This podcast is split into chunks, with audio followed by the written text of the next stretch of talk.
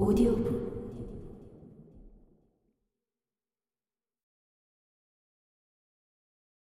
다시 혼자가 된 마리아 클라우디아는 빙긋 웃었다. 거울 앞에 서서 실내복과 잠옷의 단추를 푼 그녀는 젖가슴을 바라보았다. 전율이 온몸을 훑고 지나가면서 얼굴이 살짝 붉어졌다. 그녀는 다시 빙긋 웃었다. 어렴풋한 불안감과 즐거움이 한꺼번에 느껴졌다. 죄책감과 즐거움을 함께 느낄 때의 스릴과 비슷했다. 그녀는 다시 실내복 단추를 잠그고 거울 속 자신의 모습을 한 번 더 흘깃 바라본 뒤 방을 나섰다.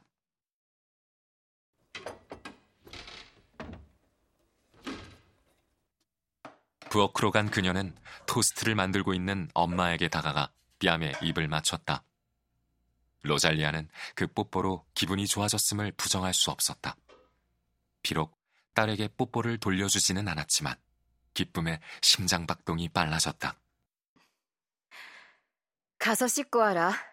토스트가 거의 다 됐어. 마리아 클라우디아는 욕실에 들어가 문을 닫았다.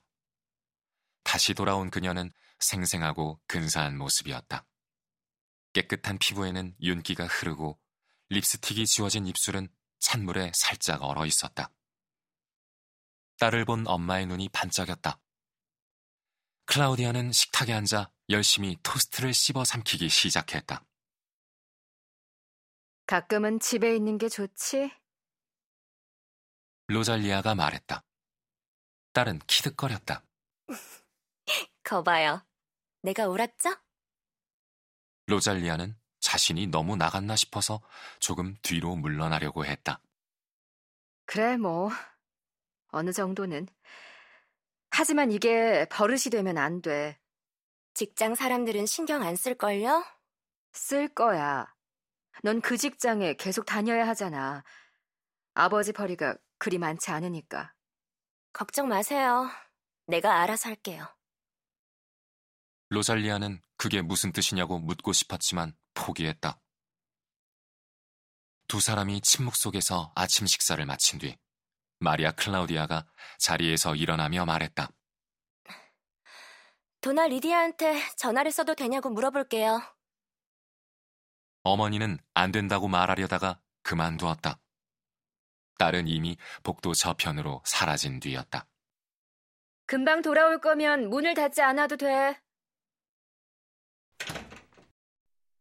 부엌에서 로잘리아는 현관문이 닫히는 소리를 들었지만 딸이 일부러 엄마의 뜻을 거스르려고 그런 짓을 했다고 생각하기는 싫었다. 그녀는 개수대에 물을 채워 설거지를 시작했다. 마리아 클라우디아는 엄마처럼 아래층 이웃을 꺼리지 않았다. 오히려 도나 리디아를 좋아했다. 초인종을 울리기 전에 그녀는 옷깃을 단정하게 다듬고 머리도 손으로 쓸어내렸다. 입술에 뭐라도 바르고 올 걸 그랬다는 생각이 들었다. 날카롭게 귀를 자극하는 초인종 소리가 계단통을 타고 저 아래까지 메아리 쳤다. 마리아 클라우디아는 뒤에서 작은 소리가 나는 것을 듣고 틀림없이 주스티나가 자기 집 문의 구멍을 통해 내다보고 있을 거라고 확신했다. 그래서 뒤를 돌아 확인해 보려는데 도나 리디아의 집 문이 열렸다. 좋은 아침이에요, 도나 리디아. 좋은 아침이야, 클라우디냐? 어쩐 일이야?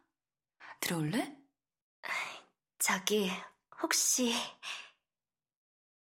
어두운 복도에서 마리아 클라우디아는 향기를 품은 따뜻한 공기가 자신을 감싸는 것 같았다.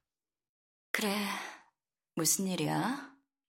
또 귀찮게 해드려서 죄송해요, 도나 리디아. 아, 전혀 귀찮지 않아. 내가 널 얼마나 반기는지 알잖아. 감사해요. 오늘 출근 못한다고 회사에 전화해야 하는데 전화를 좀 빌릴 수 있을까 해서요. 물론이지. 얼마든지 써. 클라우디냐?